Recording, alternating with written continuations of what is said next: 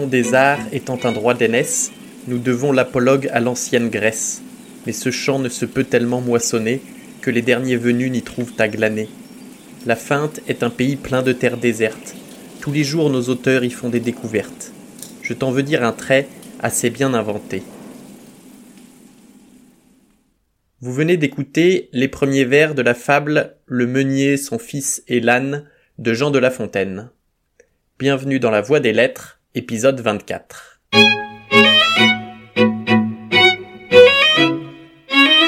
Pour clôturer cette première saison, je vous propose une de mes fables préférées et à mes yeux la mieux construite.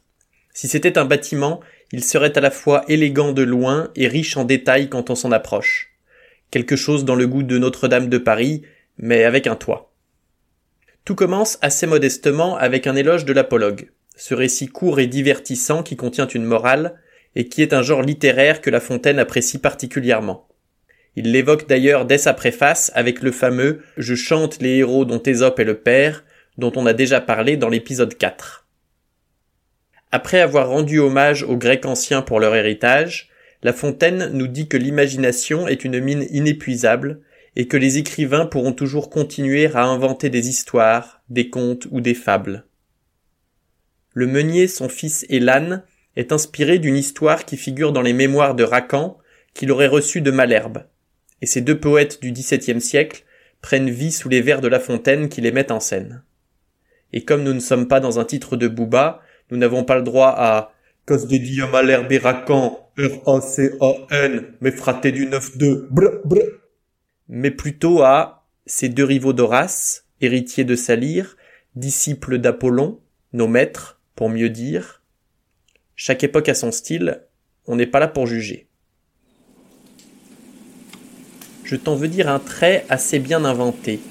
Autrefois, à Racan, Malherbe l'a compté.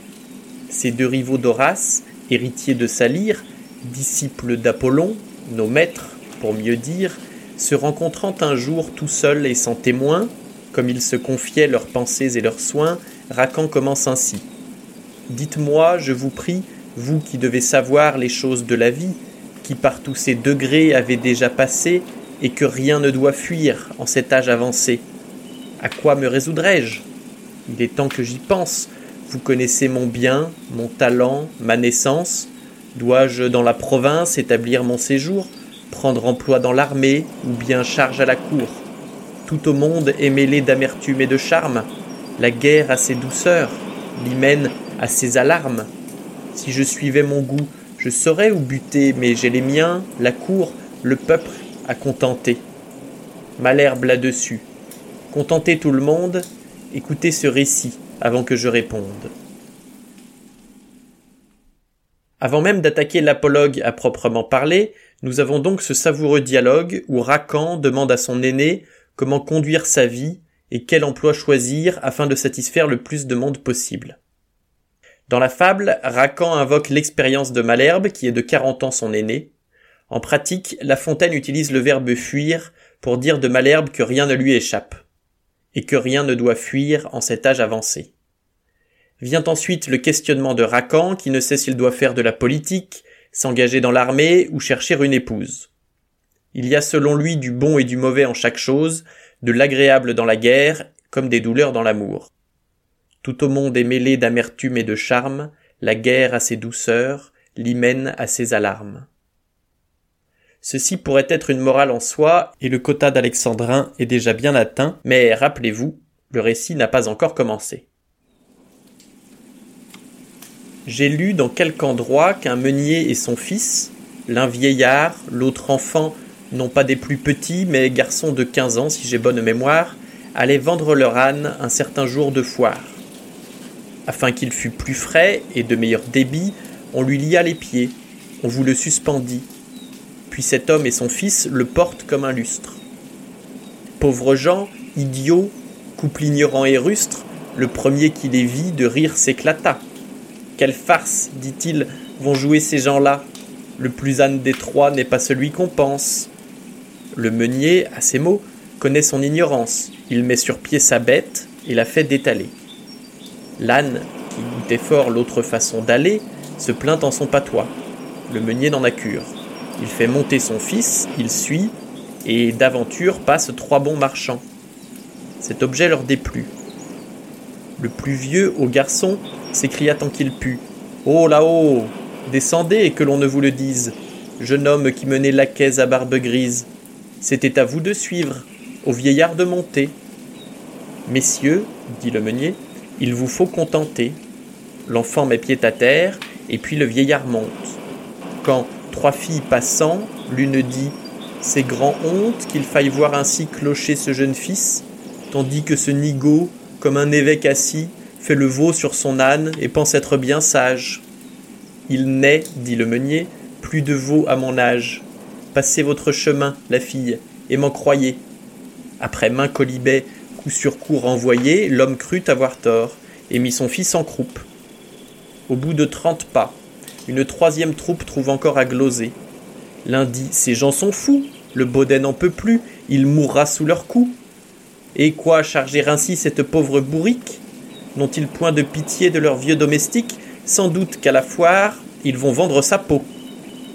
Parbleu, dit le meunier, est bien fou du cerveau prétend contenter tout le monde et son père. Essayons toutefois si par quelque manière nous en viendrons à bout. Ils descendent tous deux, l'âne, se prélassant, marche seul devant eux. Un quidam les rencontre et dit Est-ce la mode que Baudet aille à l'aise et Meunier s'incommode? Qui de l'âne ou du maître est fait pour se lasser? Je conseille à ces gens de le faire enchasser. Ils usent leurs souliers et conservent leur âne. Nicolas au rebours, car quand il va voir Jeanne, il monte sur sa bête, et la chanson le dit. Beau trio de Baudet. Voilà enfin l'histoire. Un meunier et son fils portent leur âne pour le vendre au marché. Un premier passant se moque d'eux, le meunier détache donc l'animal et fait monter son fils. D'après un groupe de marchands, le jeune fils aurait dû laisser le vieillard monter la mule, ils échangent donc de place. Puis ce sont trois filles qui s'indignent de voir le jeune homme marcher, et les voilà tous deux sur le baudet.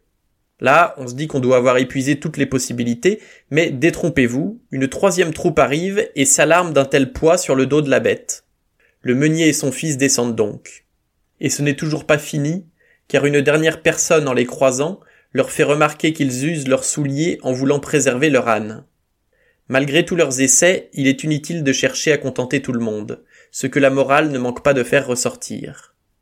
Celle-ci est en deux parties. D'abord la conclusion de l'apologue, puis le retour au dialogue de Malherbe à Le meunier répartit. Je suis âne, il est vrai, j'en conviens, je l'avoue, mais que dorénavant on me blâme, on me loue, qu'on dise quelque chose ou qu'on ne dise rien, j'en veux faire à ma tête. Il le fit et fit bien. Quant à vous, suivez Mars ou l'amour ou le prince. Allez, venez, courez, demeurez en province, prenez femme, abbaye, emploi, gouvernement. Les gens en parleront. N'en doutez nullement. Le message de cette fable est donc double. Quoi que vous fassiez, il y aura toujours du monde pour le critiquer, alors autant faire ce qui vous plaît. Pour moi, ce n'est pas la morale en tant que telle qui rend cette fable unique, mais plutôt sa construction. En avance sur son temps, La Fontaine avait déjà écrit le pitch d'Inception et ses multiples mises en abîme. On commence ici, tranquillement, avec une introduction de l'auteur.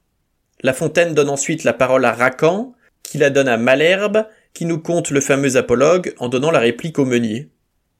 La morale apparaît une première fois au milieu du récit, Parbleu, dit le meunier, est bien fou du cerveau qui prétend contenter tout le monde et son père. Une seconde fois à la fin, qu'on dise quelque chose ou qu'on ne dise rien, j'en veux faire à ma tête.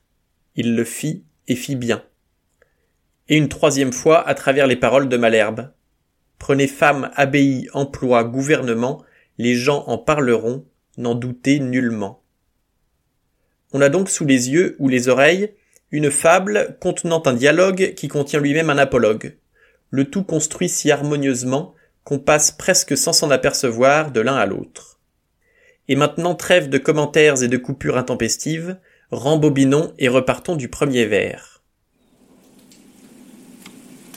L'invention des arts étant un droit d'aînesse, nous devons l'apologue à l'ancienne Grèce, mais ce champ ne se peut tellement moissonner que les derniers venus n'y trouvent à glaner. La feinte est un pays plein de terres désertes. Tous les jours nos auteurs y font des découvertes. Je t'en veux dire un trait assez bien inventé. Autrefois à Racan, Malherbe l'a compté.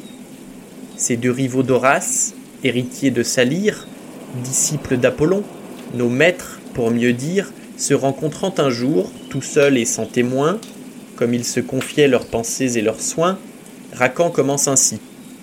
Dites-moi, je vous prie, vous qui devez savoir les choses de la vie, qui par tous ces degrés avez déjà passé, et que rien ne doit fuir en cet âge avancé, à quoi me résoudrais-je Il est temps que j'y pense. Vous connaissez mon bien, mon talent, ma naissance. Dois-je dans la province établir mon séjour, prendre emploi dans l'armée, ou bien charge à la cour? Tout au monde est mêlé d'amertume et de charme, la guerre a ses douceurs, l'hymen a ses alarmes.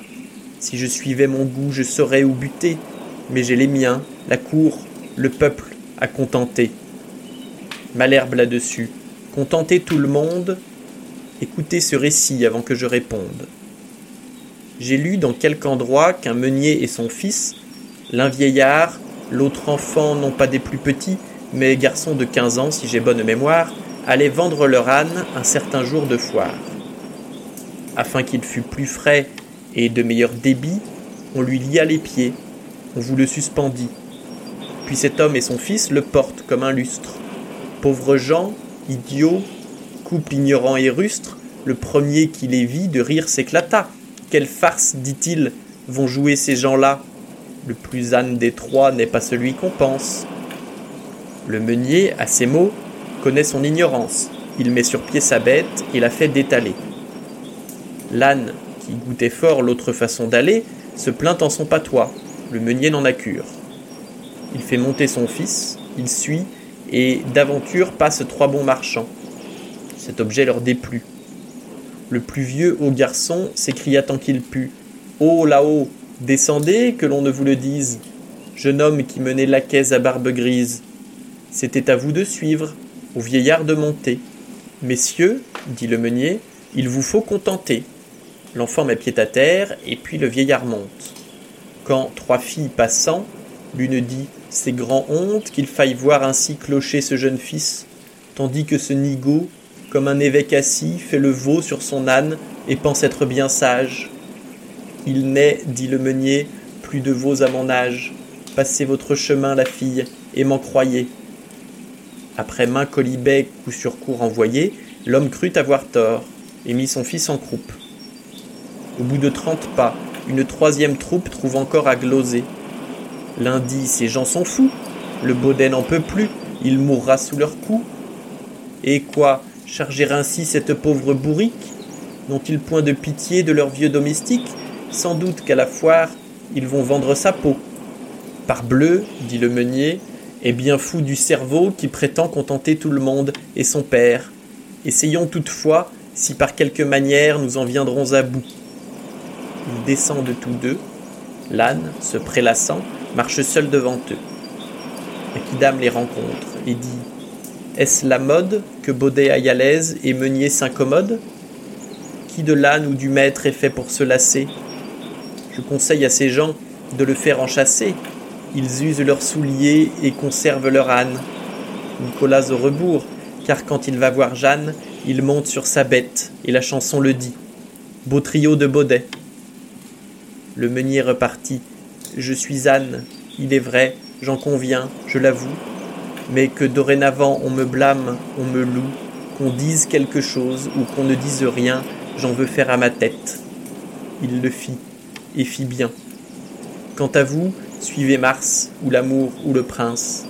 Allez, venez, courez, demeurez en province, prenez femme, abbaye, emploi, gouvernement.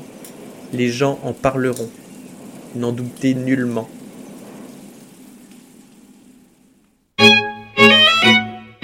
C'est tout pour aujourd'hui, merci d'avoir écouté cet épisode qui termine la première saison. En attendant la suivante, je vous invite à découvrir les autres épisodes et à les partager autour de vous. N'hésitez pas aussi à envoyer vos suggestions pour la saison 2 sur la page Facebook ou Instagram de la Voix des Lettres. Bonnes vacances à ceux qui en prennent, en espérant que les canicules vous emballent, et je vous donne rendez-vous à la rentrée prochaine pour de nouveaux épisodes de La Voix des Lettres.